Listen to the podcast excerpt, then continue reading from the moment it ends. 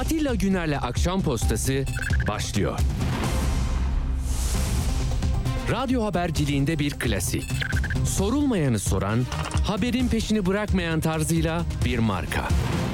Atilla Güner'le Akşam Postası, gündeme damga vuran konu ve konuklarla hafta içi her akşam 17'de Radyo Sputnik'te.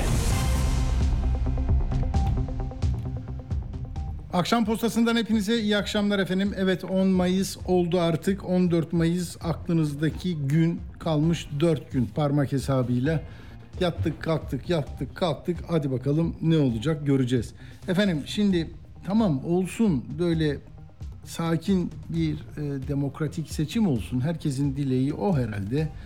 E, ufak ufak haberler gelince böyle yürekler daralıyor. Biliyorum herkes birbirine bir şey soruyor. Orada ne oldu? Bir şey oldu mu? Oraya gitmişti. Ne oldu? Vesaire. Ee, tabii ki e, etkileniyor insanlar. Ee, üstelik kullanılan malzeme, materyal, e, ileriye doğru atılan adımlar, kuşatma taktikleri, yani böyle pusu, tuzak gibi böyle sözcüklerle de tarif edilecek bazı gelişmeler oluyor. Hani şiddeti e, tahrik etmek, bir yandan e, kitleleri farklı e, yönlere sevk etmek için olmayan bir şeyi olmuş göstermek, büyük bir medya şeyiyle, desteğiyle iktidar ve iktidar adına hareket edenler bu cephede yer alıyorlar. bazen de onca tecrübenize rağmen ya bu da mı olacaktı de, dedirtiyor size olup bitenler. Şimdi bakın asıl olan sizin sorularınız ve sizin kendi çabalarınızla ulaştığınız hakikat. Çünkü ben biliyorum ki siyasetçiler o o için çok şey yapabilirler. Yani kendilerini büyük gösterebilirler, güçlü gösterebilirler, her şeyi çözeceklerini, memleketi ilk 10 ülke arasına dünyada koyacaklarını söylerler ama sonunda bir de karne vardır. Yani 21 yıl sonra, 20 yıl sonra, 10 yıl sonra, 5 yıl sonra nereden nereye gittin? Demirel bile 100 günün hesabını verirdi. Yani 100 günde bunu yapacağım derdi. Yapamadığı zaman da medya hakikaten hırpalardı adamı yani. Şimdi 21 yıl geçmiş işte biz Türkiye 100 yılına harcı koyacağız pazar günü yeniden başlayacağız tamam mı? Yani bitmiyor. Hani harç yeni geldiğine göre hani 100 yılın zaten 20 yılında 100 yıllık iş yapılmış. Yani bir 100 yıl, bir 1000 yıl falan daha gidecek gibi bir hissiyatla hani seçimin artık seçimden ziyade bir e, ne bileyim ben hani de, devam etsin devam etsin ya gibi böyle bir şey sanki talip yok da bir referandumda evet devam edin siz yani ya da yok artık e, işte siz değil de şu gelsin deme haline e, kavuşacağız sanki. Ya bu arada sizlerin de çok konuştuğu e, hikayeler var ya bu sahte şeyler broşürler yani biz ne yapıyor buradan hepsini tek tek getiriyor musunuz ekrana şey diyorlar işte Kılıçdaroğlu'nun resmini koyuyorlar bir partinin şeyiymiş gibi amblemini de koyuyorlar. Onun hazırladığı bir şeymiş gibi. Arkasından e, şey diyorlar işte sizi tahliye edeceğiz. Öcalan'ı tahliye edeceğiz. Özellik kuracağız. Öcalan'ı çıkaracağız. Selahattin'i çıkaracağız. Demirtaş'ı çıkaracağız. Yani e, ben de göreyim şimdi ekrandan gösteriyor arkadaşlar da ben de buraya not almıştım. Dikkat attığın oy Mehmetçi'ye kurşun olmasın. Bak yarısını e, Kemal Bey'in resmi tamam mı? İki yarım resmi birleştirmiş. Sağ tarafta da Selahattin Demirtaş. Nerelerde bunlar? Anadolu'da koyuyorlar. Diyor ki dikkat attığın o Mehmetçiğe kurşun olmasın. Bazıları iki yüzlüdür. Yani burada da Pervin Buldan'ı koymuş, yarısı da Akşener. Şimdi bunlar yani normalde YSK'ya, İl Seçim Kurulu'na başvursanız toplanacak sıradan şeyler. E, biliyorsunuz şey bir hiç kimse yoktu. Sadece başının üst kısmı vardı. E, Özdağ asmıştı. Dedi ki bu beni ima ediyor.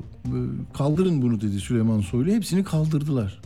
Şimdi diyor ki sana söz iktidara gelirsek Güneydoğu Anadolu ve Doğu Anadolu'da özellik ilan edeceğiz. Ya bu kadar dili saçması, insanları aptal yerine koyan yani okumayı söken insan bunu okuyacak. Aa o okudum tamam vay be böyle diyormuş o zaman ben vermeyeyim. Bu kadar mı ya? Türkiye nüfusu, seçmeni o 64 milyonu böyle mi düşünüyorsunuz? Hakikaten mi? Osman Kavala serbest, KHK'lılar serbest. Bak böyle bu el broşürleri basmışlar. Ee, Doğu Akdeniz'den çekileceğiz. SİHA'ların üretimlerini durduracağız. Suriye'nin kuzeyinden çekileceğiz. Kim, nerede, ne zaman, nasıl değil laflar. Şimdi bu bu e, bu yöntem yöntem değil tamam mı? Eğer Türkiye e, şu son 4-5 günde umarım bir tatsız hadise ya da böyle bir elle insanların duygularına hitap edip darmadağın edecek gelişmelere sahne olmaz. Duygusal anlamda söylüyorum. Dün işte televizyonda gördüm Engin Özkoç diyor ki bak Engin Özkoç'u verelim sahte afişler bir de bir ses yapacaklar diyor imal edecekler şehit ailelerini de kullanacaklar. E zaten o başladı bir karar verildi o belli. Ben size söylüyorum TRT Haber'de A Haber'de her gün 3 şehit yakınının Yeni Şafak'ta da vardı bugün Twitter'da.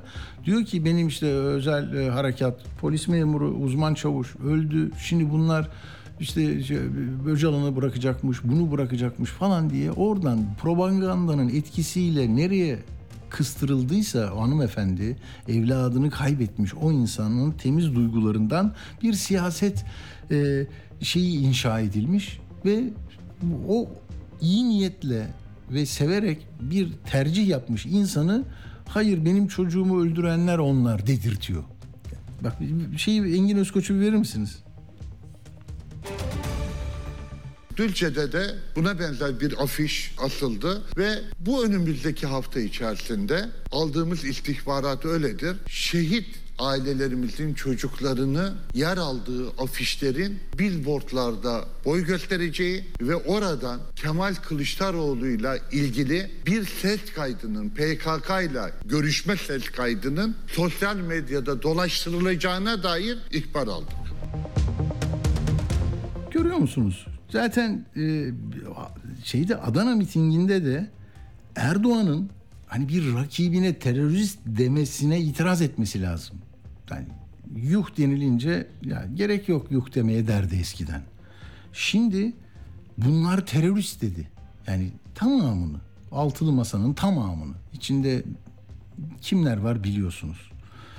Peki bir de Erdoğan'ın bunu nasıl bakın bekliyor terörist Kemal sloganı geliyor. Bir dinleyelim mi bunu Adana'yı dün akşam?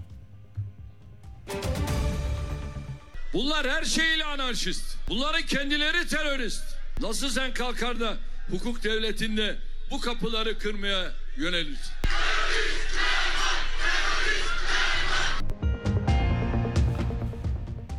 Yani bak hukuk devleti ne zaman kullanılacak bu cümle? Anayasada sadece böyle emaneten duran bir laf mıdır o ya? Bugün Batman'daydı Erdoğan orada da dedi ki biz bu bu görevde oldukça biz Cumhur İttifakı olarak iktidarda kaldığımız süre içinde Selahattin Selo diyor. Selo'yu kimse çıkaramaz diyor. Rahip için de öyle denmişti der ya muhalefet. Şimdi de yani oylama şu oluyor. Tamam mı? Ee, Selahattin Demirtaş, Kavala hayatı boyunca cezaevinden çıkamayacak Öcalan'la ilgili hukuk yok, hukuk devleti yok. Birileri ben çıkartacağım diyor. Hayır, kimse böyle bir şey demedi. Ahim kararlarının bir parçasıysak, bir sözleşme ise o. Siz İstanbul Sözleşmesi'ni bir gece attınız ama ahimi atamazsınız. Ahimden bir imza atıp da hadi biz çekildik deyin bakayım oradan. Onu yapamıyorsunuz ama kararı uygulamam diyorsunuz. Tamam. Milli mahkeme vardır diyorsun. Benim dediğimi yapacak. Senin dediğin Strasbourg'u tanımıyorum. Bu olmaz. Eskiden oyun böyle değildi başörtüsüne e, saldırıya uğrayan bir hanımefendi gidip orada hakkını arıyordu ve mücadele ediyordu. Çünkü Türkiye'de bugün hukuk siz kurgularsınız. Dün başkaları kurguluyordu. Bırakın. Bırakın. Yani dün siz bir şiirden nefes alamaz hale getirildiğinizde itiraz ettiğiniz her neyse bugün de nefes alamayan insanlar sizin teşkilatlandırdığınız yeniden dizayn ettiğiniz yargı sayesinde nefes alamıyor. Sosyal medyada bir şey yazamıyor. Yani kötü diye eleştirip sonra o gücü ele geçirince aynısını yapmanın siyaset olduğunu düşünmüyorum hemen. Siz de herhalde öyle düşünmüyorsunuz. Aynen öyle dedi ya. Hukuk devleti ise o zaman ben bırakırım sen bırakmam. Ahim kararına uyulur mu uyulmaz mı hukuk devletinde? Rıza Türmen de anlatıyor. Anayasa Mahkemesi Başkanı da söylüyor. Ahim kararları uygulanacak. Anayasa Mahkemesi kararını İstanbul kaçıncı 11. Ağır Ceza Enis Berberoğlu'nu bırakmayacağım onu dedi ya. Anayasa Mahkemesi bir daha toplandı. Dünyanın neresinde böyle bir şey olabilir? Yani o hakimi alıp böyle cübbesiyle beraber dışarıya atarlar. Sen nasıl yapıyorsun bunu diye. Ama bizde ödüllendiriliyor, yu- yukarılara çıkıyor vesaire. Dolayısıyla bakın çözüm her zaman hukukta. Yoksa böyle bu, bu buğulu, büyülü laflarla değil. Al, ben şimdi biraz böyle dedim ki hadi bugün başka bir şey söyleyeyim yani. Niye? Hep selo selo diyor ya. Mesela Bay Bay Bay Kemal dedi Erdoğan. Hiç kimsenin ismi en saygın şeyidir ya. Yani isim değil mi? Benim ismimi biliyor musunuz? Bak bilmiyorsunuz. Tamam peki Atilla Güner. Mesela bana ne diyecek? Ati, Ati yakın arkadaşım Ati der. Tamam da başkası bana bir bir şey söyleyebilir mi? Ben siyaset yapsam bana ne diyecek yani? Ben, benim rakiplerim. Herkesin şey var ya. Millet Sayın Güner diyor. Millet Sayın bilmem ne diyor. Burada böyle bir şey. Dedim ki ya neden olur? Ben bir şey okumuştum. Bir bakayım dedim. Şimdi bakın bir akademik çalışma buldum. Kısa bir e, şey bu. Esra Bozkonat. Kendisi e, doçent. e, iletişim konusunda şu anda başka bir üniversitede Erciyes'te diye hatırlıyorum ama bak bakarız. Şimdi sonuçta şuraya götüreceğim sizi. Bilim bu algı yönetiminin nasıl yapıldığını anlatırken isim takmaya ne diyor? Bak algı yönetimi için başvurulan propaganda teknikleri, isim takma, name calling, herhangi bir kanıt sunmadan aşağılayıcı terimler kullanarak kınanması veya reddedilmesi insan, istenen insanları, şeyleri, fikirleri yeniden tanımlamaktır. Bu teknikte aşağılayıcı kelimeler mantıklı argümanların yerine kullanılmaktadır ve akıl yerine duygulara hitap edilmektedir. En basit isim takma şekli bir kişiye veya bir fikre doğrudan saldırmaktır. Gördünüz mü? Yani siz partinin adını anmazsınız, ismi anmazsınız. Yok Babacan bütün önemli bakanlıkları kendisine tevdi edersiniz. Sonra bir gün sizden ayrı düşünür, Bebecen olur. Ötekisi Serok Ahmet olur. Bu, bu taraftaki işte bayan olur. Affedersiniz sonra bir sürü şeyler de söylediler de. Yani görüyor musun? Bu bu şeymiş. Ta 1930'larda Nazilere kadar giden bir şey tamam mı? Yani kullanılıyor. Bu bilim sonra bunu çözmeye çalışmış.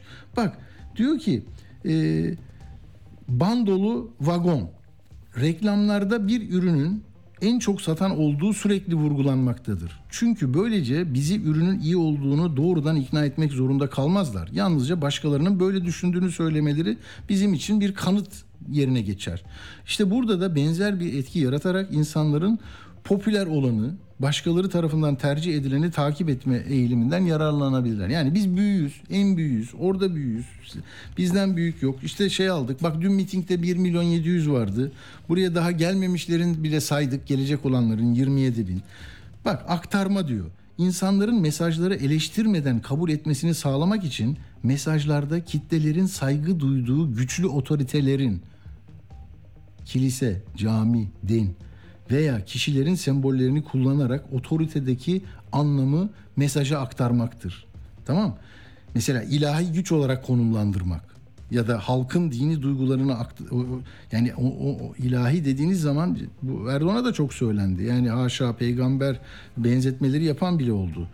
E, bu teknik toplum nazarında kutsal kabul edilen değerlerin liderlere aktarılması olarak e, cereyan ediyor. Bunları da var bizde Yani o iletişim başkanlığı, o kalabalık, külliyedeki o bin odada ne olduğunu anladınız mı? Halktan biri gibi gösterme. Diyor ki toplum kişileri kendilerine benzediğini inandırırsanız e, katkı alırsınız. Bak koz biriktirme, yalana, sansüre ve çarpıtmaya başvurmaktır algı yönetiminin akademik çalışmasından okuyorum size. Sorunlardan ve gerçeklerden kaçınmak için, kaçınmak için bazı ayrıntıları daha az vurgularken bazı yönleri fazlaca vurgulamaktır. Ya ben zaten bunları hep demiyor muydum? Yani ithalatı bırak ihracatı konuş. Kıymayı konuşma işte e, bak e, biz bu sefer Kurban Bayramı'nda ucuz vereceğiz Ramazan'da herkese bir şey sağlayacağız. İşte tarım kooperatifler var. Bak tanzim satışlar var. Ama soğan yok, patates yok, hayat zorluğu yok. E dün kamu işçilerinin en alttakilerine yüzde 107 zam yapılmış. Yani yüzde 107'lik çöküş yoksa niye veresin zaten? Enflasyona ezdirmeyeceğim diyorsun. Enflasyon orada oymuş işte. Ama konuşamazsın tamam mı? Yani dünyanın kaçıncı ülkesisin? İlk onu istiyordun. Bir trilyon dolar şey yapacaktın. Ee, 2023 hedeflerin vardı. Onları da konuşamazsın. Hiçbir şeyi konuşamazsın. Diyor ki bu teknikte gerçekler, insanlar ve araçlar yalnızca hedefe ulaşmak için biriktirilmektedir. Biriktirilen her şey gerçekliğe karşı kullanılmaktadır. Bu teknik propagandacının kendisine, grubuna, milletine, ırkına, politikasına, inancına veya idealine yönelik toplum desteği kazanmak için tüm aldatma sanatlarını kullandığı bir araç olarak görülebilir diyor. Peki düşman saptama. Yani sanki bak bu akademi bu işlerle meşgul işte. Yani ben o taraftayım ben o taraftayım demiyor. Bu hangi parti yapıyorsa o, o alınsın bunu. İyi ve kötü, doğru ve yanlış arasındaki tartışmanın alevlerini yaratan kanıtları yok etmek ve yalnızca tartışmayı sunmaktır. Bir seçenek düşman olarak, bir seçenek de kurtarıcı, kurtarıcı olarak konumlandırılır. E ne diyorlar? Biz gidersek batarız. İç işgal. Bütün bak geldi uçaklar bekliyor. Şeyler e, denizi sardılar. Bütün büyük büyük gemiler. Kara birlikleri geldi Edirne'ye, oradan da Ardahan'a. Hani geldi geliyor. İçeride de zaten e, iktidara e, hayır diyen, sadece hayır diyen de onların işbirlikçisi. Birlikte koordineler. Onlar buradan sandığa oy atacaklar. Onlar da oradan harekete geçecekler ve işgal tamamlanacak. Ya bu çocukların hani 6 yaş grubunun falan böyle savaş oyunlarında falan belki bu çocuklar kanabilir ama koskoca yetişkin insanlar oy verme becerisine sahip insanlar bunlarla mı meşgul ediliyor ya? Kurtarıcı her zaman desteklenen kişi ya da değerlerdir. Bu teknikte bir dü- düşman saptanarak çok yönlü bir soruna tek bir neden atanmaktadır. Ne kadar güzel değil mi bak? Böyle işte bilimle uğraşan adam böyle tasnif ediyor. Daraltıyor. içine içerik katıyor. Beyin, beyni zihin faaliyeti bu. Bak bu teknikte bir düşman saptanacak. Burada düşman kim arkadaşlar? En büyük düşman kim? Kılıçdaroğlu, Selahattin Demirtaş, Osman Kav- e, e, evet Osman Kavala, Öcalan değil mi? Ama Öcalan 2019'da mektup aldı. Gitti. Aman oraya vermeyin buraya dedi. O kardeşi geldi konuş. Onları geç. Onları konuşamayız. Peki. Bir bu teknikte ne yapıyormuşuz? Düş- Düşmanı saptama. Bir düşmanı saptanarak çok yönlü bir soruna tek bir neden atanmaktadır. Düşmanı saptama suçu birine atma arzumuza yanıt vermesi nedeniyle sorunları oldukça basit ve çözümü kolay gibi göstermektedir. Tabi Sisi mi Binali mi? İnsanlar Sisi diye bakmadıkları için oraya gittiler.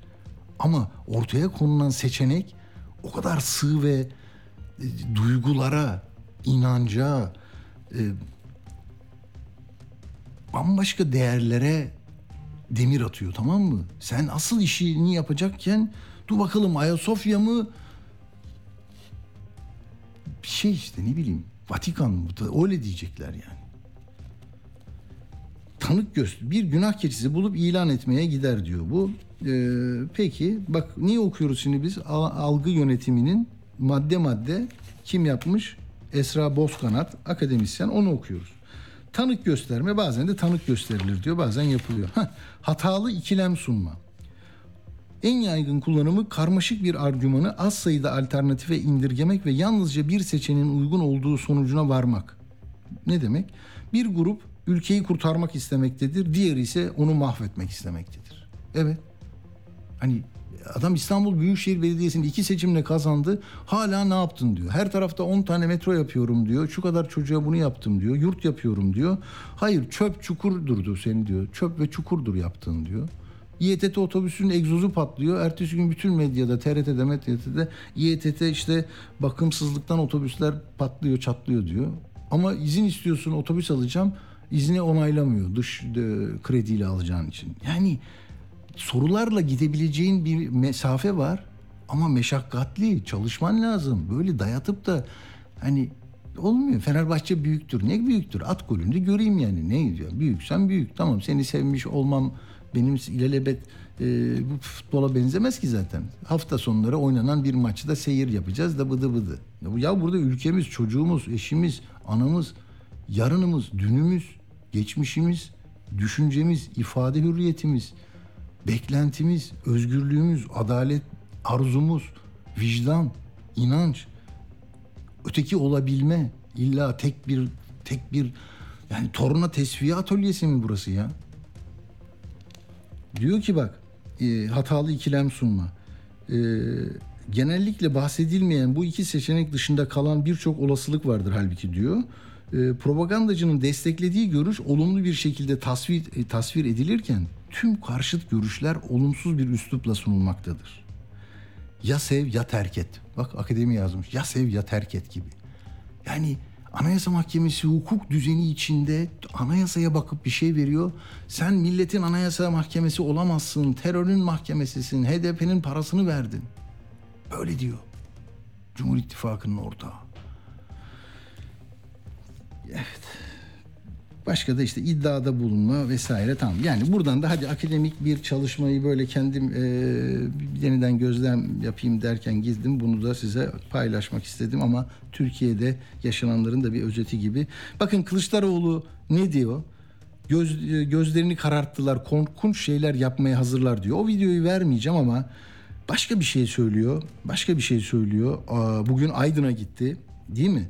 E, Aydın'da devletle parti iktidardaki yönetimi devralan devletin bir e, ahenkli çalışmasını e, sağlayacak hükümetin ve onu yöneten partinin ayrı şeyler olduğunu söylüyor. Erdoğan yıllarca bunu söyledi. Artık oradaki sınır flulaştı. Tek parti gibi. Tamam mı? Herkesin sadece e, bu hani devlet ne istiyorsa bak orada bir şey daha vardı ya. Onu da çok çok çarpıcıydı. Onu da okumadan edemeyeceğim ben ya. Bir dakika girişte diyordu ki bak bu, bu başka bizle ilgisi yok bunun. Göbels bir partinin ülke yönetimini ele aldığında parti ideolojisinin artık devletin de ideolojisi olduğuna inanmaktadır. Aynı noktada tartışmalı bir ulus anlayışı da yatmaktadır. Göbels ulus denilen şeyde birinin evet dediğine diğerinin hayır demesini sorunlu olarak görmektedir. Politik bir hareket devleti yönetecek kadar başarılı olduysa devleti şekillendirme hakkını da elde ettiğini söylüyormuş. Yani bu tamam mı? Yani 2002'de biz geldik ve böyle bir şey olduk. Önce kızdık, vesayeti kaldırdık. Sonra baktık onlar nasıl yapıyor. Biz de ona benzer bir şey yapalım. Biz de uzun süre kalalım. Onlar baksana 80 yıl kaldılar. E biz daha 21'deyiz. Biz de gideriz böyle. Böyle mi ya? Hesap böyle değil. O senin 80 dediğin böl. Sıfırdan o ülkeyi bir meclisiyle birlikte düşmanı şimdi senin bu bunu çok önemseyen çocukların e, suçlandığı bir zaman diliminde yaşıyoruz. Yani e, neyse şimdi aklıma benim de böyle bin türlü şey geliyor. Seçim yaklaştıkça ben de artık e, ne, ne yapacağımı bilemiyorum. Şöyle dedi Batman'da ya her tarafta Hüdapar bayrağı var. Tamam demokratinin demokrasinin bir şeyidir bu. Ee, şiddetle arasına mesafe koyup demokratik siyasetin bir parçası olacağını söyleyen seçime girer. Tamam mı? Hüdapar. Belki kışkırtıcı bize zor gelen lafları da olabilir. Böyle. Ama orada ona serbest diye burada 6 milyon oy alıp her seçimde partisi kapalıp yükselen ve Türkiye'de e, talepleri olan adaletsizliğe uğramış bir topluluktan bahsediyoruz. Şimdi e, şeye Hüdaparlıları görünce Cumhurbaşkanı'nın metni başka türlü yazılıyor. Diyor ki Cumhuriyeti bir umut olarak kuranlar da bizim dedelerimizdi, atalarımızdı. Yani böyle bir sürü şeyi var. Yani Osmanlı'yı şöyle yapan, burada bunu yapan Kanuniler, Yavuz Sultanlar. Bir de yani Çanakkale'de ölenler bir de bak Cumhuriyeti bir umut olarak kuranlar. Umut olarak kuruldu ama oldu mu? Orada o açık bırakıyor. Hani 100. yılını kutladığımız Cumhuriyet'in o temellerini atan bilme değil bir umut olarak kurdular ama umut değil diye düşünüyor aşağıdaki. Çünkü o esaretin başladığı yer diyor 1923. Hilafet kaldırıldı diyor. Tamam o da şiddet içermese, Hizbullah domuz bağı olmasa bir şey demeyeceğiz. Peki onunla da arasını mesafe koydu diyelim. Böyle. Ama bugün e, tablo bu. E, ne, ne verecektik şimdi bir konuşunca böyle. Bak Kılıçdaroğlu Aydın'da ne diyor?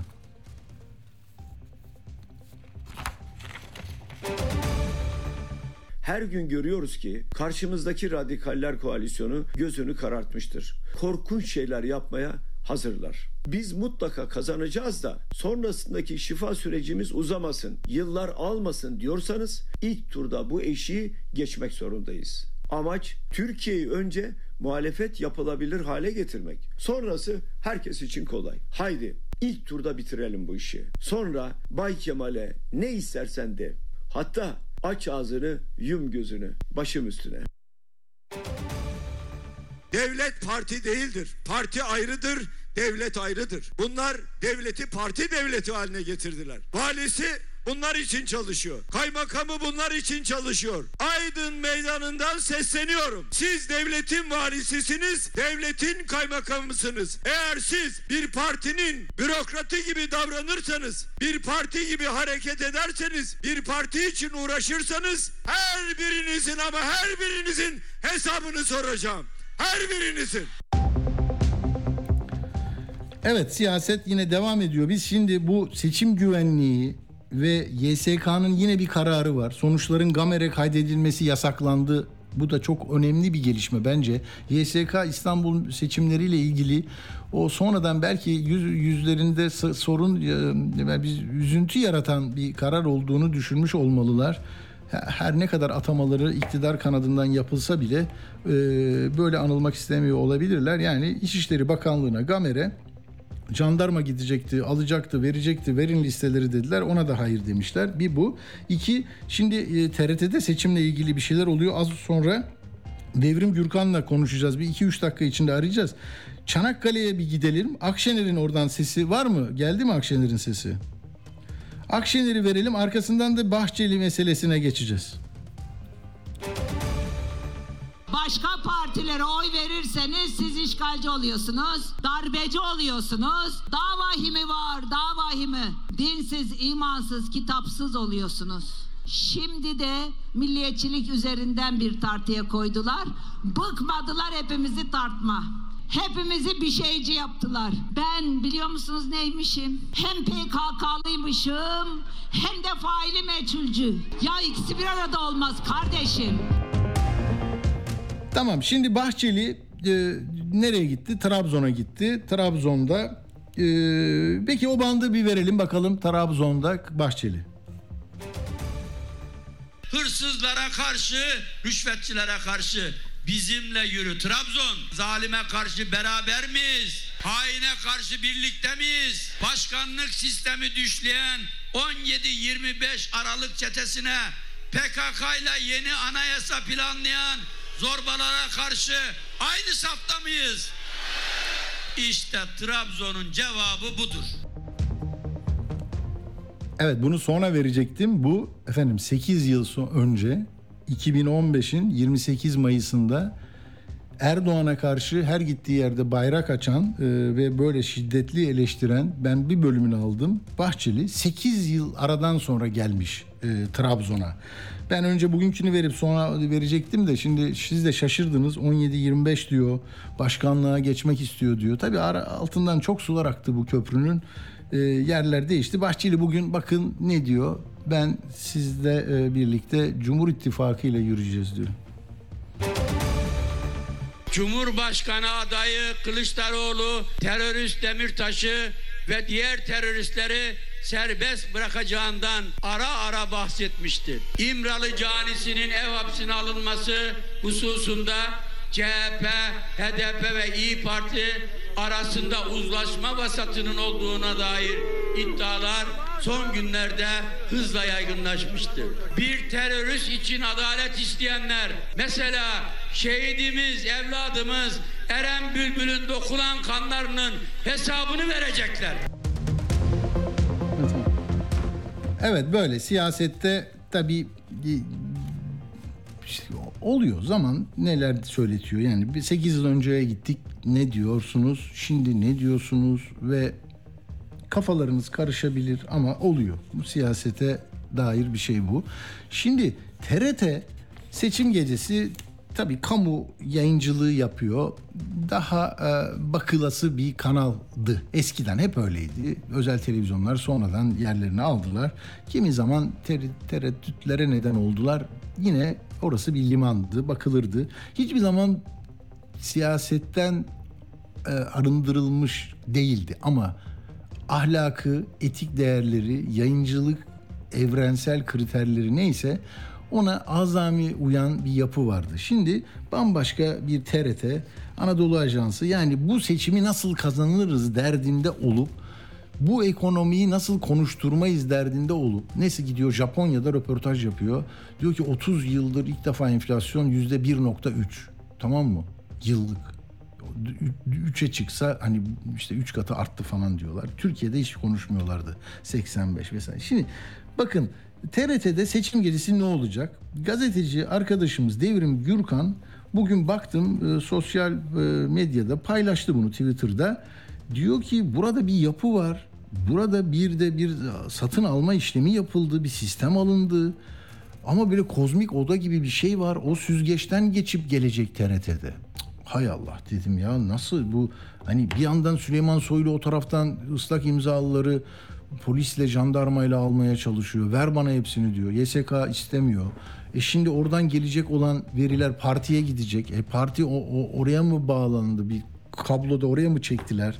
Orada bir tasnif edip İstanbul'daki gibi bir dur bekle dur bakayım ne oluyor amana falan mı diyecekler. Anlamadım. Ee, Devrim Gürkan'a sormak istiyorum. Ee, evet e, merhaba hoş geldin Devrim Gürkan.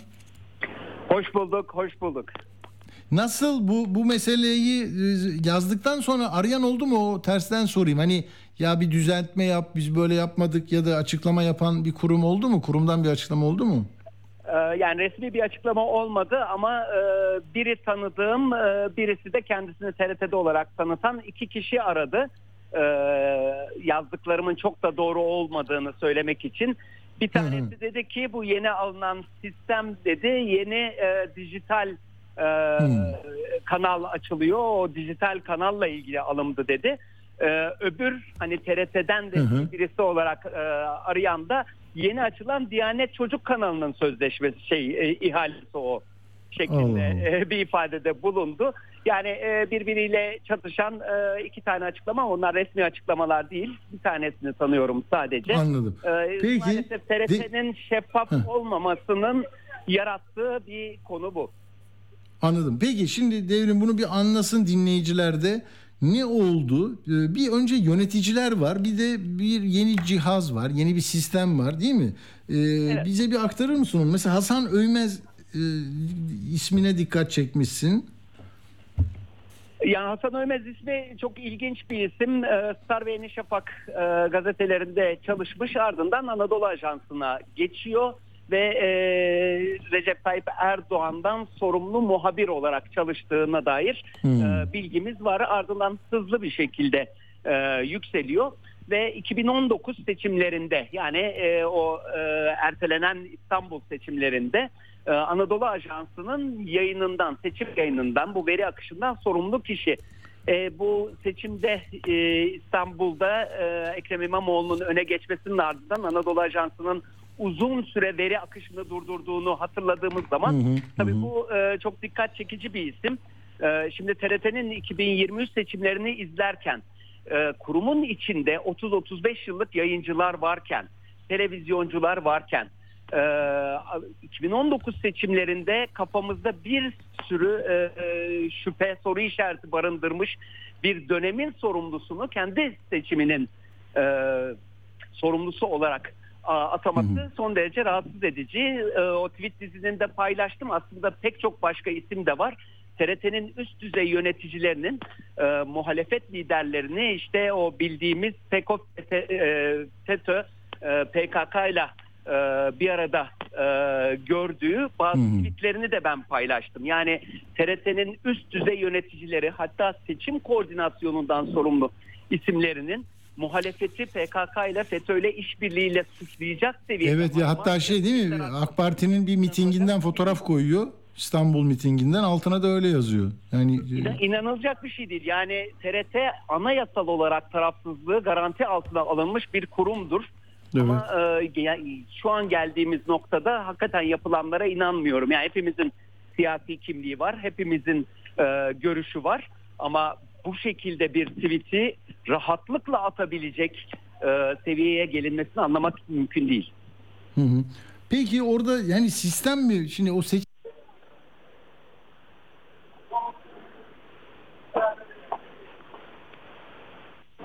Alo.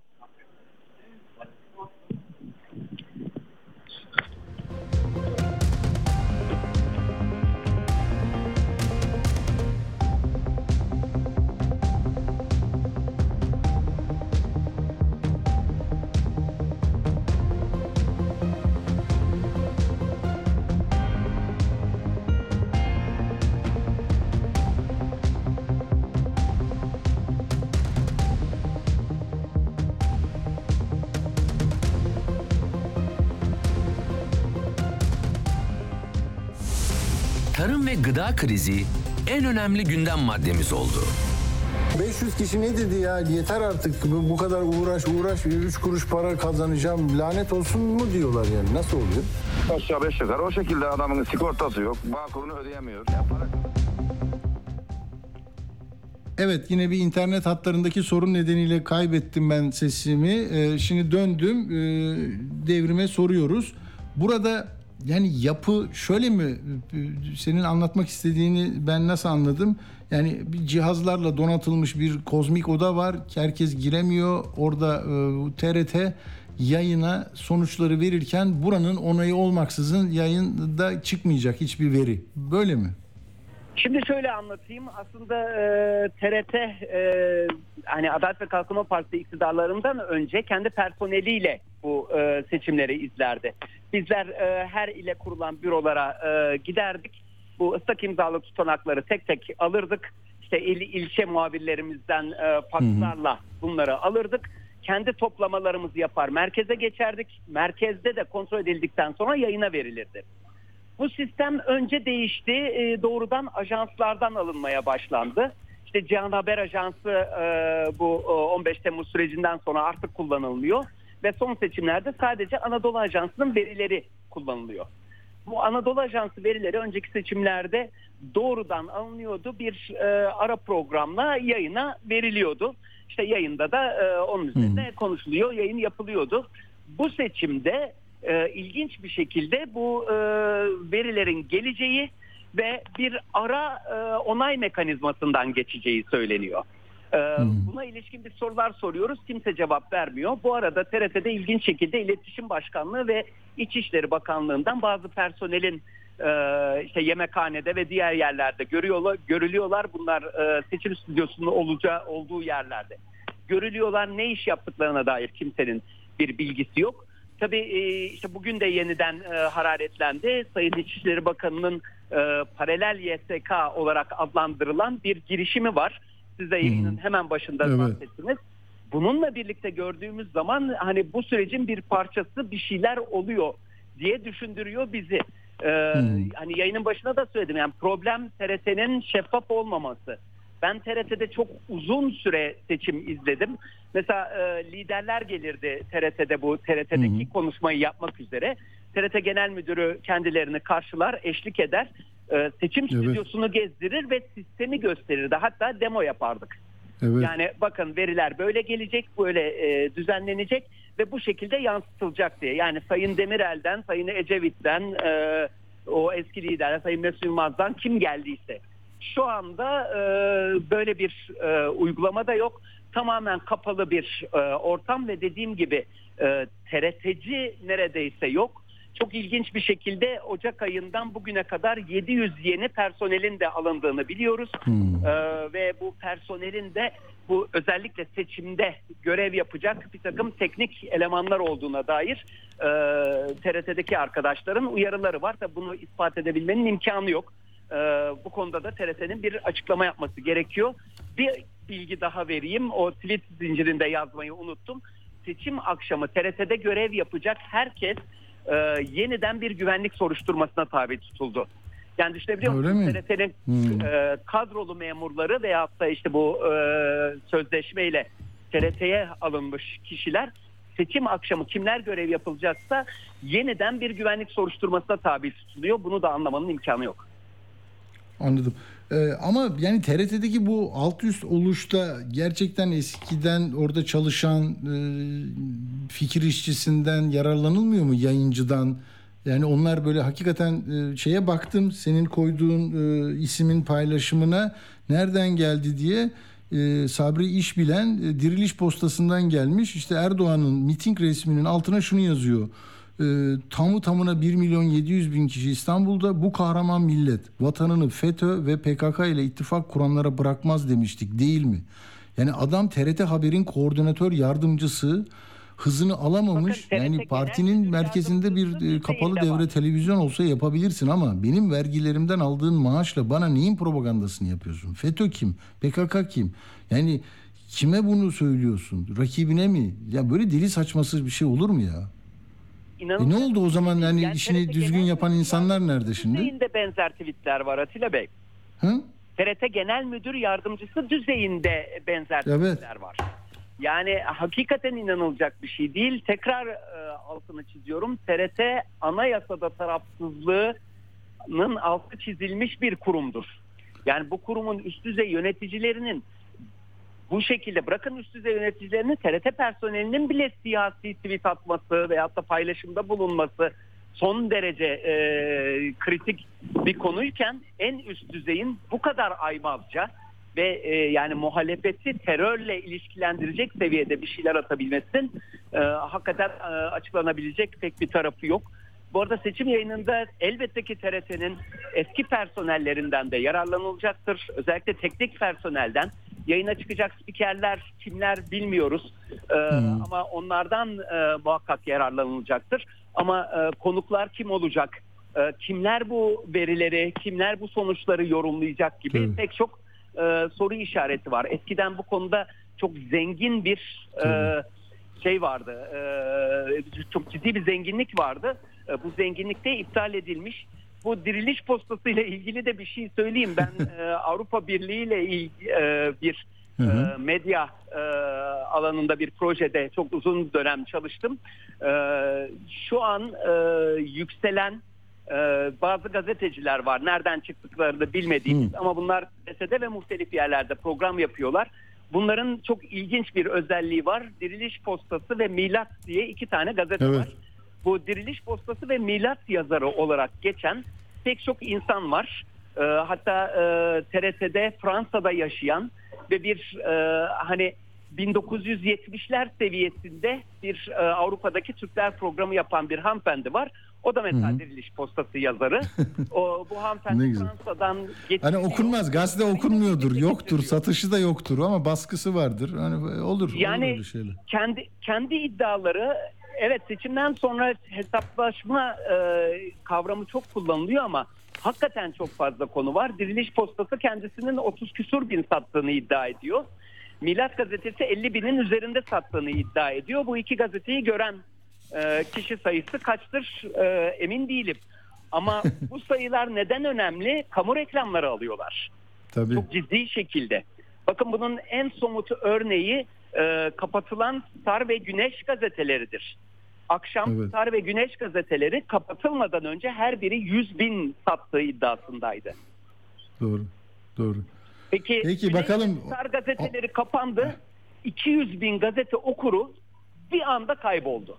Yani her Evet. gün düzenli olarak iki gazete alan 200 bin kişi bir anda gazete almaktan vazgeçti. Yani bunları ciddi olarak düşündüğümüz zaman e, inanılmaz bir organizasyon ve araştırılması gereken e, çok ciddi iddialar olduğunu görmemiz lazım. Doğru. Peki Devrim Gürkan çok teşekkür ediyoruz. Ee, sağ olasın katkın için. Ben çok teşekkür ederim. Ee, yani sıkı takipçisi olduğum bir yayına bu sefer konuk olmak benim için çok büyük bir mutluluktu. Görüşmek üzere. Çok teşekkür ederiz. Sağ olasın. Evet Devrim Gürkan bunu da tabii kendisi bir kimlik ve e, çok e, keyifli bir gazeteci ama e, Uluç Gürkan'ın oğlu demeyi de bir görev biliyorum. Ben hani gazetecilik zamanında babasıyla konuşmuşluğum vardır. Evlatlar da böyle büyüyor. E, ne güzel sonunda onlarla da konuşuyoruz. Şimdi hızlıca Uğur'a gidelim bakalım. Uğur'la bir e, yolcu gelmeden yolcu gelmeden e, konuşalım. E, Uğur'da da yeni gelişmeler de olabilir. Evet Uğur. Merhaba. Şimdi Merhaba Uğur. Mu- Muharrem İnce meselesi çok konuşuluyor ya yani günlerdir konuşuluyor. Bugün de bir iddia vardı sosyal medyada çarşamba günü çekilecek vesaire. Bugün de sağlık durumuyla ilgili bazı iddialar dile getirildi sosyal medyada. Ee, Hı. işte Dilap aldı, kalp krizi riski var, Ankara'ya dönüyor, programlar iptal edildi falan gibi. Şimdi Ee? bugün Anadolu Ajansı'nın sabah gündemine baktığımız zaman Muharrem İnce'nin 17.30'da İzmir'de 21'de de Manisa'da olacağı Hmm. yazıyor. Ee, şimdi 17.48 saat e, İzmir'e gittiğine ilişkin herhangi bir paylaşım ne Memleket Partisi'nden ne Muharrem İnce'den yapılmadı. Sosyal medyadaki iddialarda da e, bu iki programın iptal edildiği sağlık sorunları nedeniyle söylendi. Hatta bunu söyleyen de e, Manisa Milletvekili adayı Memleket Partisi'ne Fidel Okan'dı. Televizyonlarda bunu son dakika olarak duyurdular. Hmm. Ee, sonra da Muharrem İnce'ye yakın kaynaklardan edindiğimiz bilgiye göre diye e, bizim TV bir paylaşım yaptı. Kalp krizi riski var. Seçim çalışmaları için bulunduğu İzmir'de tansiyonu yükseldi. Muharrem İnce'ye kalp krizi riskine karşı dil altı ilacı verildi. Doktorunun tavsiyesi üzerine Ankara'ya dönüyor dendi. Şimdi en son olarak Cumhuriyet e, Gazetesi e, İnce'nin basın danışmanı Oğuz Uçar'la konuşmuş. O da diyor ki Muharrem Bey'in genel sağlık durumuna ilişkin önemli bir sorun yok. İptal söz konusu değil. Şu anda her şey uyduruluyor dedi. Şimdi tabii onun ne, ne olup bittiğini anlayacağız. Ee, İzmir'de ortaya çıkarsa o Karşıyaka'da esnaf ziyareti yapacağı söyleniyor. O görüntüler ortaya çıkarsa anlayacağız zaten bunların uydurma olup olmadığını. Arda yine e, Muharrem Bey'in şeyine bak hesaplarına bir şey Şimdi olursa bak- bizi haberdar et. Evet şimdi baktım öyle bir şey görünmüyor şimdilik. Tamam. Ee, Sende ne var? Yine bu Pakistan Pakistan işleri karışmış. Orada da ne oluyor ya? 2 iki yılda 3 yılda bir böyle bir başbakan paldır küldür götürülür ya havaya uçurulur. Nasıl gidiyor işte? Ya Pakistan'da şimdi e, tabii son gelişme İmran Han'ın eski başbakan İmran Han'ın e, gözaltına daha doğrusu tutuklanması. E, çünkü e, bir adalet yürüyüşü, meclis tarafından devrilme, işte seçim hı. talebinin karşılanmaması vesaire. E, Zaten onun üzerine oynanan bir şey vardı. E, bir siyasi hareket vardı. E, Onun yerine yeni bir başbakan atandı. O kabul etmedi. E, bir yürüyüş başlattı. Sonra gözaltına alındı. Ev hapsine alındı. Taraftarları tutuklanmasın diye evinin etrafında nöbete başladılar vesaire. En sonunda artık e, hakkında 91 e, suçlama e, nedeniyle işte bir ifade e, için mahkemeye gelince de e, girdiler ve aldılar. O alınma görüntüleri de zaten korkunç görüntüler yani özel kuvvetler böyle camları kırarak falan içeri giriyorlar alıyorlar. E, ama Pakistan buna çok alışık bir ülke çünkü 1947'de İngiltere'den bağımsız oluyorlar. Tarihte hiçbir Pakistan başbakanı 5 yıllık toplam seçim sürecini tamamlayamıyor. Hatta yani neredeyse tutuklanmayan e, görev Yok, süresinden sonra tutuklanmayan Pakistan başbakanı yok gibi bir şey. Yani e, şimdi Suikastler de ayrı bir dert değil mi? Orada da bayağı... Benazir Bhutto en çok tabii hatırlayacağımız. Ee, şimdi 88 ile 90 arasında sonra 93 ile 96 arasında Benazir Bhutto e, şey yapılmıştı. e, Başbakanlık yapmıştı. Sonra üçüncü kez başbakan olmak için adaylığını koyduğu zaman seçim kampanyası sırasında 15 yaşında bir intihar bombacısı tarafından 2007'de öldürülmüştü. Nawaz Şerif 90 93 97 99 arasında en uzun süre başbakanlık yapan kişi. Ee, başbakanlıktan sonra 10 yıl hapis cezası aldı, tutuklandı. Ee, Yusuf Reza Cilani 4 yıl başbakanlık yaptı. Sonra e, kefaletsiz yolsuzluk davası nedeniyle tutuklama kararı çıktı. Şevket Aziz 2004-2007 arası başbakanlık yaptı. Görevini kötüye kullanmaktan tutuklandı. Rıza Pervez Eşref 2012'de tutuklandı yolsuzluk iddiasıyla. Pervez Müşerref darbe yaptı. Ee, çok uzun süre ülkeyi yönetti. Ondan sonra idam cezasına çarptırıldı Ee, ama e, Dubai'ye kaçtı. Hatta bir ara size komşu olacağına dair Büyükada'ya e, sürgüne geleceğine dair de şeyler vardı. Ee, iddialar vardı. Ama e, Dubai'de hayatını sürdürürken orada e, öldü. Yani Pakistan böyle bir e, ülke. Şimdi de İmran Han'ın başına geldi. Ee, orada e, o gelenek devam etti diyelim tırnak içinde. Şimdi bir de şeyi söyleyeyim. Bu dünya basınında hani Kılıçdaroğlu e, çok fazla manşetlere çıkıyor. E, bundan da bir rahatsızlık var iktidar kanadında. Çünkü bir de tabii ekonomistin kapağı da bunun üstüne geldi. 2023'ün en önemli seçimi Erdoğan gitmeli, oyunuzu kullanın gibi e, başlıklarla bir kapak yapınca ekonomisi. Onun üstüne de işte Guardian'ı, New York Times'ı, Deutsche Welle'si, BBC'si, Katimerini bile Yunan gazetesi de Kılıçdaroğlu manşete çıkarttı. Bazıları röportajlar yaptılar. E, neden? Çünkü yani dünyanın neresinde olursa olsun 21 yıldır iktidarda olan bir siyasetçi seçime giriyorsa karşısında da anketlerde onu iktidardan indirebilme şansı olan bir muhalefet lideri ortaya çıkarsa yani medya tabii ki buna ilgi gösteriyor. Kapak yapıyor, manşet yapıyor, röportaj yapıyor. Yani bundan daha doğal bir şey olabilir mi? Olamaz. Ee, Erdoğan mesela 2002'de ANAP'ı DYP'yi silmişti iktidara geldiğinde de bu böyle oldu. Türkiye'de yeni dönem diye başlıklar atıldı. Bütün dünya basını Erdoğan'la röportajlar yapabilmek için e, birbiriyle yarıştı ve çok e, iktidarın da hoşuna giden manşetler atıldı. Çok. Şimdi ama A Haber onu şey yapıyor, eleştiriyor değil mi bu Kılıçdaroğlu'na dönük şeyleri? Tabii yani şey diyor yani Batı basını e, batılı ülkelerin liderleri şey yaptı e, Kılıçdaroğlu'na desteğini açıkladı Batı basını da harekete geçti E, onlar şey yapıyorlar Kılıçdaroğlu'nu Türkiye'nin başına getirip kendi çıkarları yönünde onu kullanmak için Hmm. harekete geçtiler Erdoğan'ı devirmek için bir kampanyanın sonucu olarak Kılıçdaroğlu parlatılıyor diyor A Haber.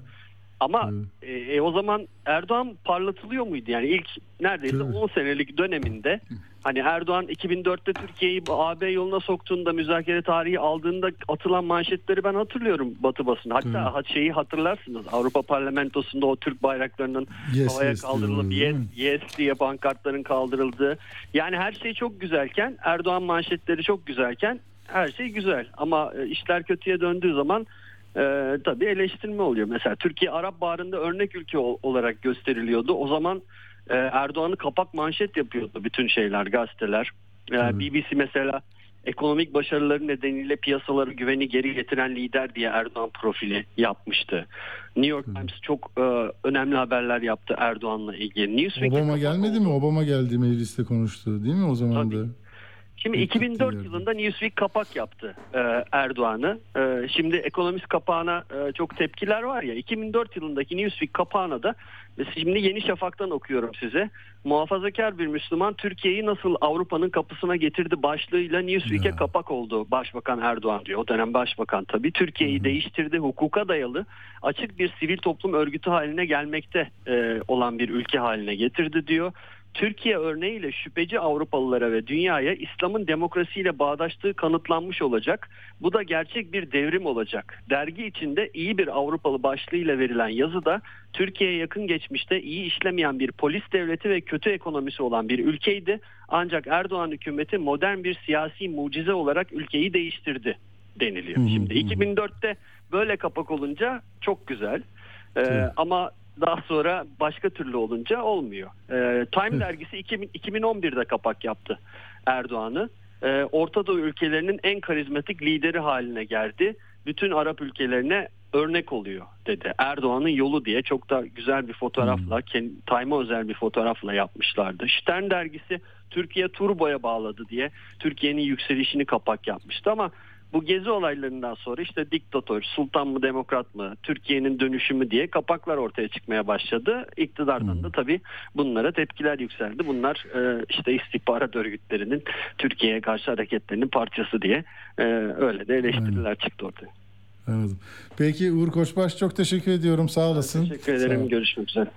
Evet. Şimdi e, bir iki notu söyleyeceğim. Bir tanesi hani daha çok demokrasi, daha çok ifade hürriyeti ve medyanın e, yayıncılığın, gazeteciliğin, haberciliğin de e, yani bir, bir bir siyasi partinin kaderiyle aynı kaderi paylaşmaması lazım. Yani tek tek parti, tek devlet, tek yayıncılık falan böyle tek tekle olmuyor bu işler. Ya Bülent Orakoğlu eski emniyet müdürü bugünkü yazısında diyor ki Twitter seçime kadar kapatılmalı. Ben artık bu son dedim ya. Diyor ki e, 14 Mayıs seçimlerine resmen müdahale ve antidemokratik bir girişim olabilir. Bu saldırının hesabı Twitter arka planın arka plandaki azmettiricilerinden uluslararası iç hukuk açısından sorulmalıdır. E, Twitter seçimlerin selameti ve iç güvenlik açısından uygun bir süre kapatılmalıdır. Sansür uyguluyor diyor Erdoğan'a ve Cumhur İttifakı'na diyor. Bir böyle bu. E, Bir de tabii böyle yani ayrım yaparak e, sadece kendinize oy verenlerden oluşan bir Türkiye imal etmek çok kolay değil. Hani de şey yapabiliyorsunuz tamam mı? Yani Boğaziçi Üniversitesi de bizim olsun diyebilirsiniz. Bir şeyler yaparsınız. Yok işte İTÜ de benim olsun. Orayı da şöyle yapayım. İşte fikri iktidarı kuramadık diye üzülebilirsiniz. Her tarafa bir şey, baroları ikiye bölersiniz falan filan da. Ee, yani insan eksenli bir şeyde hani bir yaralı, bir vefat varsa ben bu bu toplumun aslında çok e, bu meselelere çok kafa yorduğunu ve bunları dikkate aldığını, not ettiğini düşünürüm. Bilmiyorum niye. Şu oldu ya. Ya bu şeyde e, Gaziantep'te yine bir yok işte bir AVM'nin önünde CHP'nin bir seçim arabası var. Propaganda yapıyor. Orada da il yöneticileri öbür tarafta da var AK Parti'nin. Sonra bir, bir şey oluyor. Bir şey oluyor dediğim şu olduruluyor. Yani terörist Kemal diye bağıranlar ve bağırttırılanlar ve her gün onların e, terör örgütünün propagandasını yapma pahasına onlar seviniyorlar falan diye bir insanları güdüleme az önce okuduğumuz işte bu algı yönetiminin 8-10 maddesi Türkiye'ye şablon oturuyor yani. Tamam mı? Düşmanı imal et, düşmanı da söyle, onun söylediklerini etkisizleştir. Sadece ya sev ya terk et. Tamam mı? E şimdi ya peki yaralandı orada Gaziantep'te. Abdülhamit Gül gitmiş şeye hastanede yaralıyı ziyaret ediyor. Erdoğan da arıyor geçmiş olsun diyor.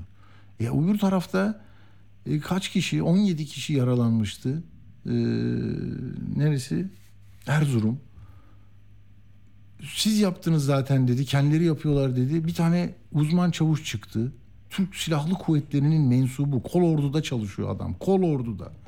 Tamam mı? Yani komutanların girdiği yerde böyle bir yerde çalışıyor. Kol ordu komutanı. Dört yıldız, üç yıldız. Kor general. Neyse. Yani oraya bir telefon yok. Mesela şeyin e, Kemal Bey'in e, kayınbiraderi öldü. Profesörmüş. Ben tanımıyordum. Yani Allah rahmet eylesin. Ne bir yere yükseldiğini gördük, ne bir şey olduğunu hani ayrımcılık bilmem ne de kendi işini yapan birisi. Cenazesi var. Yani bir mesaj olur, bir şey olur. Ne bileyim ya yani o kadar paldır küldür sadece kendi adacığından ibaret bir yer gibi görüp sadece kendi sanatçısı, kendi yakını, kendi hocası onlarla şey olmak, yakınlaşmak ve diğerlerini yok saymak olmuyor işte. Hele hele Cumhurbaşkanı sıfatıyla yapıldığı zaman insan iyice şaşırıyor. Peki ben burada durayım artık başka da bir şey demeyeyim. Liderlerin bugün ne yaptığını kısaca söyleyeyim. Ha Erdoğan sivil anayasayı seçimden sonra getiriyoruz dedi. Yani çünkü ilk defa iktidara geleceği için hani 21 yıl yok tamam mı? Takvimlerde 21 yıl yok. Yeniden şahlanış başlıyor. 14 Mayıs'ta harcı koyacaksınız. Takvimler değişiyor ve o takvime hani saatli marif takviminde Türkiye yüzyılı hani bilmem ne kırlangıç kasırgası diyor ya. Hani başladığı zaman 29 Ekim Türkiye yüzyılı başladı. Onun için ayrıca bir emek, çaba falan gerekmiyor. Hani 100. yılı nasıl kutlayacağız? Komiteler ne yapacak? Biz ne üreteceğiz? Marşımız ne? Müziğimiz ne? Ahengimiz ne? Hedefimiz, hayalimiz ne? Neyi tahayyül ediyoruz? Yok öyle bir şey. Takvim başlıyor. Onunla da Türkiye yüzyılı. Dün sağlam iradeydi. Önceki gün doğru zaman. Böyle laflarımız olacak ve onlar düşman, biz dostuz. Onlar gayrimüslim. Aşağı yukarı yani Müslüman değil. Küftar diyor ya Neyse. Şimdi o öyle demiş. Bugün de Anayasa e, Ankara Danıştay Başkanlığı'nda 155. yılını kutlarken demiş FETÖ'cüleri temizledik çok güzel. Çünkü onu da CHP getirdiği için onu da temizlemiş. Yani 2016'da. Sonra Batman'a Mehmet Şimşek de orada göründü. Hüdapar onu söyledim. Mardin'e gitti şimdi 17.30'da. Bahçeli, Trabzon, Giresun. Ondan sonra Kılıçdaroğlu Eskişehir, Aydın, Kütahya. İmamoğlu Rize'deydi. O da coşkulu e, yine taraftarlarıyla konuştu. Akşener'de, Çanakkale, Trabzon. Hadi ben durdum hemen yolcu geliyor.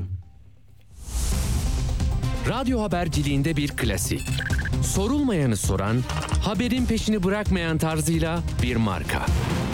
Atilla Güner'le Akşam Postası, gündeme damga vuran konu ve konuklarla hafta içi her akşam 17'de Radyo Sputnik'te. Atilla Güner'le Akşam Postası devam ediyor. Yolcudan siyasi analiz. Evet sevgili yolcu. Merhaba. Atilla merhaba. Ne var ne yok? Her şey yolunda mı? Ee, her şey yolunda. Uğur'un Uğur'un yorumlarına baktım. Ya Uğur niye böyle konuşuyor ya? Yani Neyi konuşuyor? Türkiye hakkın Türkiye hakkında yabancı basında iyi şeyler çıkıyorsa takdir edeceksin, memnun olacaksın. Bravo, işte dize getirdik. Aklınız başına geldi mi? Avrupa'ya ders veriyoruz filan. İstediğimiz gibi olmayıp da içeride propaganda yapacağımız zaman e, bize hayranlar, ölüyorlar, bizi çok kıskanıyorlar. Fakat sonunda başka şey söyleyince, menfaatimize uymayan bir şey söyleyince de bu sefer vay hain Avrupa, vay alçaklar, olacak iş mi? Türkiye'nin hakkını yiyorlar. Bir de tabii düşmanlar her zamanki gibi içerideki işbirlikçileriyle e, bizi şey yapacaklar. iktidardan düşecekler. Son zamanlarda çok e, pratik cümleler var. Görüyorum böyle çok gencinden biraz daha yaşı ilerlemiş olanlara kadar gördüğüm bir şey var. O da çok basit bir e, konu. İşte Abdülhamit'e de yaptılar, aynısını yapacaklar. Menderes'e de yaptılar, aynısını yapacaklar diye. Böyle tarihten alınan bir dersmiş gibi tamam mı? E, tarihten alınan bir dersmiş gibi böyle bir hikaye yapılıyor. E, oradaki temel meseleye baktığın zaman aslında olabilecek şey tamamen propaganda malzemesi. Ben e, değerli izleyicilere şöyle bir öneride bulunmak istiyorum. Yani burada çok güzel bir pozisyon bu. Biz hep beraber iktidarın söylediği propagandayı dinleyelim bence. Yapmamız gereken çok belli bir şey Atilla. O da şu. Biz hep beraber şeyi bırakalım. Oy filan da vermeyelim. Yani bunlar zaten hain. Dolayısıyla oy verdiğimiz için biz de hain olacağız. Biz oy moy da vermeyelim. Yani ne bileyim herhangi bir şekilde bu işten vazgeçelim Atilla. Ne yapalım ha? Ne yapacağız abi o zaman? Yani Şöyle yani mi? hep bu iktidar, hep bu iktidar olsun. Ha, e zaten- ya hava öyle zaten. Yani bu değişti artık diyor. 2002'den sonra değişti bu iş diyor. Siz hala ne istiyorsunuz diyor. Tabii yani bu iktidar olsun. Se- Seçime de ben artık gerek olduğunu düşünüyorum. Seçmeyelim. Zaten daha ne istiyorsun Atilla? Yani müthiş bir özgürlük var. Demokrasi desen tavana kadar demokrasi var. Daha ne istiyorsun? Bak evinde buzdolabı var mıydı senin? Yok. Yoktu.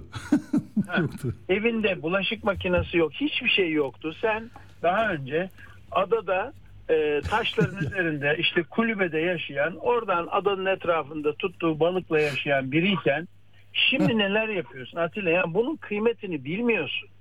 Ama O işte yüzden ben- insanoğlu öyledir. Vefasızdır yani. Aynen öyle. Ben şimdi o bir vefasızdı filan. Hani şarkısı da var ya. Dolayısıyla benim bütün dinleyicilere çok net bir mesajım var. O da kesinlikle ve kesinlikle biz e, seçime filan gitmeyelim. Zaten seçeceklerimiz hain ve yurt dışındaki güçlerin maşasıymış. Zaten bizim bunu anlamamız mümkün değil. Yani zekamız yok, yurt dışı okuyamıyoruz, bilgimiz, görgümüz de yok. Ee, yani bize troll denen insanlar da memleketin en mübarek gazetecileri, son derece deneyimler, entelektüel kapasiteleri, yorum zeka ve espri kabiliyetleri de çok yüksek olduğu için o zaman doğru söylüyorlar. Tamam biz bundan vazgeçelim. Bizim bu e, toplu şekilde hatta seçmen kağıtlarımızı yakalım. Bence bütün e, muhalefette olan insanlar kimse onlar yaksınlar hep beraber ne kadar hepimizin oyu varsa gidelim yüzde yüz bir oy verelim. Böylelikle yüzde yüz oyla e, efendim iktidar devam etsin. Ondan sonra da benim ilk beklediğim yasa şu. Seçim Türkiye'de 500 yılda bir yapılır. Yani büyük depreme denk gelen yıllardan bir yıl sonra yapılır. O sene bakarız. Deprem var mı? Var. Seçim var. Deprem var mı? Yok. O zaman seçim yok Atilla. Ya şimdi e, Bunu söyledikten sonra kitleler üzerinde e, nasıl bir etki bırakacak onu merak ediyorum yani. E valla kitleler herhalde diyecek ki yani şaka bile yapmadığımı görünce yani Atilla şimdi e, Erasmus döneminde felsefe üzerine kitap yazmak çok mümkün değil. Niye? Çünkü çok yobaz bir kilise var. Son derece tutucu ve Erasmus da ne yapıyor? Yazdığı kitabın adı Deliliğe Övgü.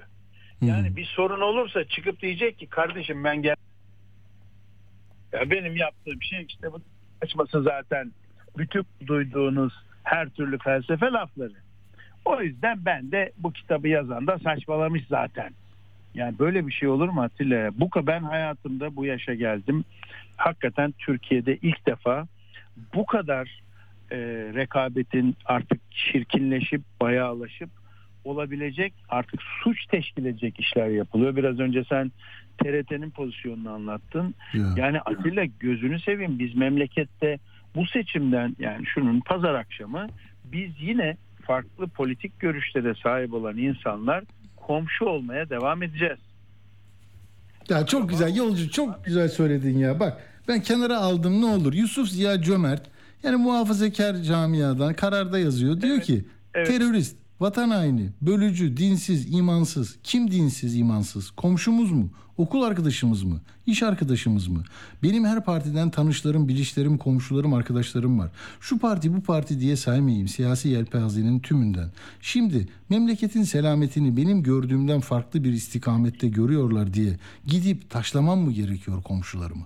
Ya bu ya değil mi? Biz burada bu buraya bu, bu mevzilere çekmek isteyen anlayışa itiraz etmek lazım ya. E, Atilla maalesef evet siz biraz hafif hain görünüyorsunuz. Uğur da yurt dışından bir şeyler okuyor mu okuyor. Burada tek yani biz tek doğrudan tarafız. E, Martin Heidegger çıkmış demiş ki e, koskoca Heidegger soru sormak aklın dindarlığıdır demiş. Heidegger'i çöpe atalım boş konuşmuş. Descartes çıkmış demiş ki e, şüphe aklın temelidir. Onu da çöpe atalım.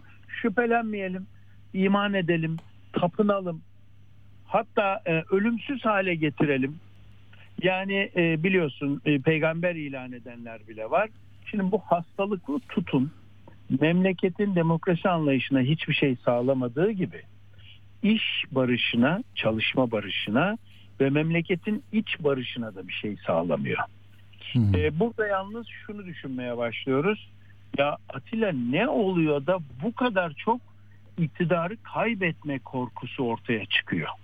Demek ki iktidar kaybolduğunda sadece iktidarı kaybedip çalışıp bir sonraki dönem iktidarı biz kazanırız. Nasıl olsa halk görecek bizim yaptıklarımızı değil.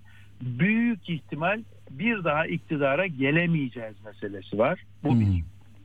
İkincisi değerli dostum aslında dürüst olarak konuşmamız gereken bir şey varsa liyakatlı kadrolar geldiğinde çok daha e, Türkiye'deki gerçek rakamlar ortaya çıktığında şununla karşılaşacağız. Maalesef gerçeğin nasıl çarpıtıldığı, nasıl manipüle edildiği ortaya çıkacak. Çünkü devletin bütün yetkili makamlarında yaklaşık 2500-3000 kişilik bir kadro değişimi olacak. Bu kadro değişiminin neticesinde liyakatlı insanlar oraya geldiğinde her sorduğumuza cevap alabileceğiz. Artı Cumhurbaşkanını herhangi bir televizyon programında toplumun karşısında soru cevapta göreceğiz. Biz uzun süredir unuttuk. Evet. Maliye Ya. Bakanı'na kimse soru soramıyor. sorma ya. Savunma Bakanı'na soru soramıyor. Bizim uzun yıllardır ezberlediğimiz Amerika dahil Trump bile söylemişti. Sen e, galiba hükümete çalışıyorsun diye hatırlayacaksın. Evet. Yani artık gazeteciliğin de tekrar geriye döndüğü, bütün meslek erbaplarının, o işi bilenlerin, o mesleğin en yaşlısı olan duayenlerin gösterdiği yolda ilerlediği bir döneme gireceğiz ve bir daha da Türkiye'de umar ve dilerim ki bu sadakat, ölümüne sadakat ama hiçbir liyakatın olmadığı dönem bitecek. Şimdi e, değerli yurttaşlar ve bizi dinleyen değerli e, dinleyicilerden de şunu hasleten rica ediyorum. Burada korkacak bir şey yok. Ekrem İmamoğlu'nu kimse tanımıyordu. Tanımadığı için ya bundan aday mı olur? Bu adam nereden çıktı dendi. Ekrem İmamoğlu'nu tanımıyorlardı. Sonra bir umutsuzluk vardı. Umut umuda döndü. Umut inanca döndü. Sonuç değişti. Aynısı geçerli. Kemal Kılıçdaroğlu Ekrem İmamoğlu arasındaki ilişkide Kılıçdaroğlu tanınıyordu. Ya bundan aday mı olur dendi. Umutsuzluk umuda döndü. Artık muhalefet seçmeninde umut inanca döndü. Dolayısıyla şunu çok net göreceğiz. Pazar akşamı yüzde 60 ihtimal demiştim. İhtimalin daha da arttığını düşünüyorum. Artık bu ihtimal yani 6 4 ila 6 puanlık bir farkın olma potansiyeli var. Ee, göreceğiz. Yanılabiliriz. Yanılırsak özür dileriz. Deriz ki biz verileri yanlış okumuşuz. Ne yazık ki yeterli yere bakamamışız. Özür dileriz. Ama e, pek yanıldığımı zannetmiyorum. Pazar akşamı belli bir oy farkıyla e, Türkiye Cumhuriyeti'nde birinci turda e, başkanlık sisteminin tekrar parlamenter sisteme dönebilmesi için yapılacak son seçimi hep beraber göreceğiz. Birinci seçimde olura yanıldık. Tutmadı. O zaman ikinci turda kazanması neredeyse kesin halde Kılıçdaroğlu'nun. E, bütün bunu nereden çıkarıyorsun güzel kardeşim? Atilla e, iktidarın elinde bu kadar güçlü veriler bir sürü verinin dışında iktidarın elinde bu kadar kazanacağına güçlü veriler olsa bu kadar hırçınlaşmaz, bu kadar manipülasyon peşinde koşmaz, bu kadar korkutmaya İçişleri Bakanlığı tarafından paralel bir seçim sistemi kurulmaya çalışılmazdı. Yani şu anda eldeki bütün iktidar olanakları kullanılıyor ve kolay değildir bir ülkede hani her şeye rağmen e, bizim ülkemizde bir sandık kültürü oturmuş. Yani bunu halkın çok fazla dışarıya yönetime katılım için protesto, miting yürüyüşleri zaten ezilmiş durumdaydı. İnsanlar konsere gidemiyor. Nerede kaldı? Protesto yürüyüşüne gidecekler. Yandaş protestolara hemen insan toplanıyor ki çoğunluğu bindirme kıtalar şeklinde ama insanların özgür hakları için yola çıktıklarındaki yaptığı konuşmalar için maalesef herhangi bir şeyden bahsetmek mümkün değil. O yüzden de e, önümüzdeki dönem bize çok e, sıkıntılı, meşakkatli bir dönem sunuyor. Ancak bu iktidarın değişikliğinin vermiş olduğu cesaret insanlarda oluşacak bir özgürlük duygusu ve bu özgürlük duygusuna eşlik edecek umut ve sabır sayesinde Türkiye iki sene içinde toparlar değerli kardeşim. Sorunlar yaşar, problemler Evet. yaşar, konuşa konuşa çözülür. Hala sokakta bir barış var, hala sokakta bir sulh var.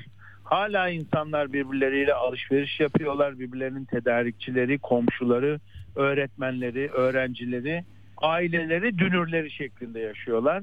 Bunu bozmaya hiç kimsenin hakkı yok. Bu Türkiye Cumhuriyeti'nde Fatih Sultan Mehmetler ölmüş Osmanlı'da. Efendim Yavuzlar, Kanuniler ölmüş. Memleket Osmanlı bunların öldüğü için batmamış. Sistem kötü olduğu için batmış. Bu ülkede Mustafa Kemal Atatürk ölmüş. Çok kıymetli bütün yüzyılın kabul edilen en önemli liderlerinden bir tanesi Türkiye batmamış. Dolayısıyla bir bireye bağlı değil bu. Peygamberler hayatını kaybetmiş, din devam etmiş. Onu sürdüren insanlardır. İnançları olan, düşünceleri olan insanlardır. Hiçbir sistem hele 21. yüzyılın ortasına geliyoruz yavaş yavaş. Hiçbir kimse hiçbir büyük sistemi yönetecek niteliğe, zekaya, entelektüel kapasiteye ve gerçekten de bu kadar uzun süre yaşam süresine sahip değildir. Dolayısıyla burada çok önemli bir sözümüz var. Onu her zaman tekrar ediyoruz. Bir kez daha güzelce tekrar edelim. Keser döndü, sap döndü Atilla. Hesap döndü artık. Bundan sonraki işler boş çırpınışlar. Çünkü argümanlar o kadar zayıf ki bunların hepsi hain. Bunların hepsinin kökü dışarıdan. Peki ve tamam onlar hain. Biz ya bize bir şey söyle. Bize de ki mesela Yaso bunlar hainse tutukla kardeşim. Değil mi? Tutukla güzel kardeşim. Hemen elinde devletin her türlü gücü var. Sen birini suçlarken Roma hukukunun çok temel bir maddesidir. İspatla mükellefsin. Tamam. Yani böyle bir iddiada bulunuyorsan iddia sahibi ispatla mükelleftir. O zaman hemen tutukla yarın belgelerini getir, dokümanını getir. Biz de diyelim ki adamlar haklıymış kardeşim. Bizi sattılar başkasına. Ama sen hiçbir iddiayı destekleyecek belgen olmadan bir tarafa bu tür suçlamalarda bulunursan o zaman tarihte bunun adına faşizm, totaliter rejim, e, insan manipülasyonu ve tamamıyla bu hep söyledik e, engineering of consent denen rıza mühendisliği yapıyorsun. Hani yıllar boyunca vesayet vesayet vesayet diye ardına sığınılıp da manipüle edilen kavramı şimdi kendi menfaatin, kendi çıkarın için kullanıyorsun. Bunun karşılığı yok. Bunun inandırıcılığı yok. Ne yazık ki bunun güvenirliği de yok Atilla. O nedenle pazar akşamı şunun şurasında kaç gün kaldı? Topu topu bundan işte hadi 3 gün dersek 72 saat sonra Perşembe, Cuma, Cumartesi artık seçim meselesi başlıyor. 72 saatin sonunda umarım ve dilerim ki insanlar sulh içinde o sandıklara gidecekler. O sandıklarda oylarını kullanacaklar ve ciddi şekilde birinci turun sonunda da bu seçim bitmiş olacak. Ee, bu bağlamda şununla kapatmakta fayda var. Türkiye Cumhuriyeti ilelebet payidar olacak. Bu bizim hepimizin ortak inancı olmalı. Ama Türkiye Cumhuriyeti ne bir sınıfa, ne bir zümreye, ne de bir bireyin kendi zihnine yetmeyecek kadar büyüktür, geniştir. O yüzden birleştiren liderlere ihtiyacımız var, bölen liderlere değil. Çok önemli. Kamusal alanda da öyle. Yani zaten görüyorsun insanlar birbirlerine yakınlaşıyor, anlıyor, daha daha e, huzurlu hissediyor kendini ama bir ses arka fondan o senin düşmanın gel bu tarafa diyor. Bence o gençler e, özellikle ilk kez oy kullanacaklar. Onların e, yaşam tarzlarını da az çok gözlüyoruz kentlerde. E, kent pratikleri daha çok şey anlatıyor. Hmm, Umarım yani ayrışın, ay- kopun, gelin diyen değil de biz birbirimizi bu farklılıklarla e, tamamlayıcı gibi de görüyoruz. Biz huzurluyuz, e, oyumuzu da böyle veriyoruz diyen insanlar çoğunlukta olacak. Sevgili yolcu çok teşekkür ediyorum katkıların için. Senin yarın öbürsü gün nasıl durumların? Yani seçim öncesi konuşabileceğiz mi, seçim sonrası mı konuşacağız? Memnuniyetle konuşalım Atilla. Her gün Tamam. gelişmeleri aktaralım. Peki, peki. Çok çok teşekkür ediyorum katkın için. Sağ olasın, sevgiler. Şimdi bir Twitter'da e, Erdoğan'ın paylaşımını gördüm. Şimdi burada şu, ilginç bakın diyor ki yıllar süren kriz, istikrarsızlık ve geri kalmışlığın ardından 2002'de Türkiye'ye tırnak içinde hakiki baharı hamdolsun biz zaten getirdik. Şimdi bu nedir biliyor musunuz? Siyasal iletişimde rakibinizin kullandığı söz bahar gelecek diyorsunuz. Sana söz baharlar gelecek ve bu çok iyimser, pozitif, e, negatif e, hiçbir şey içermeyen çiçekler, e, bir araya gelmiş insanlar, dayanışma ve böyle dilekleri olan insanlar. Ama bugün yani seçimlere 3 gün kala Erdoğan'ın baharı biz zaten getirdik demeye iten neden önündeki bence rakamlar teşkilatlardan gelen uyarılar. Yine e, parti müfettişleri eskiden gider bakardı anlatırlar diye yine böyle bir şeyler olmuş olmalı ki hakiki baharı biz getirdik diye e, yani Kemal Bey'in seçim stratejisini oturttuğu bahar sözcüğünü oradan alarak siz aslında tabi oluyorsunuz bu söyleme bu e, hiyerarşik e, olarak yani o sizin üstünüzde oluyor. O koydu çünkü. Oyunun kuralını sözün yani ağırlığını o temsil ediyor şimdi. Eskiden böyle olmazdı. E, bir şeylerin değiştiğine dair e, bir ipucu gibi geldi bana bilmiyorum. Bu bunu işte e, Batman'da e, söylemiş ben görmemiştim. 21 yılı çoğu zaman hani 21 yılın ne içerdiğini değil de hani Türkiye yüzyılı başlıyor gibi konu oluyor. Bir de neleri başardık diye bir ölçü konuluyordu. Ama şimdi baharı da getirdik. Hani bu memlekete bir şey gelecekse onu da biz getiririz derdi ya eski Tan Doğan. O da hani bahar mı kardeşim o 2002'de geldi şimdi baharımızı bozmayın diyor. Ee, peki o zaman bu kadarla yetinelim. Sizlere e, iyi bir akşam diliyorum. Ee, Kendinize, sevdiklerinize, e, hayata, e, çevreye iyi bakın. Yarın görüşmek üzere. Hoşçakalın. Atilla Güner'le Akşam Postası sona erdi. Radyo haberciliğinde bir klasik. Sorulmayanı soran, haberin peşini bırakmayan tarzıyla bir marka. Atilla Güner'le Akşam Postası gündeme damga vuran konu ve konuklarla hafta içi her akşam 17'de Radyo Sputnik'te.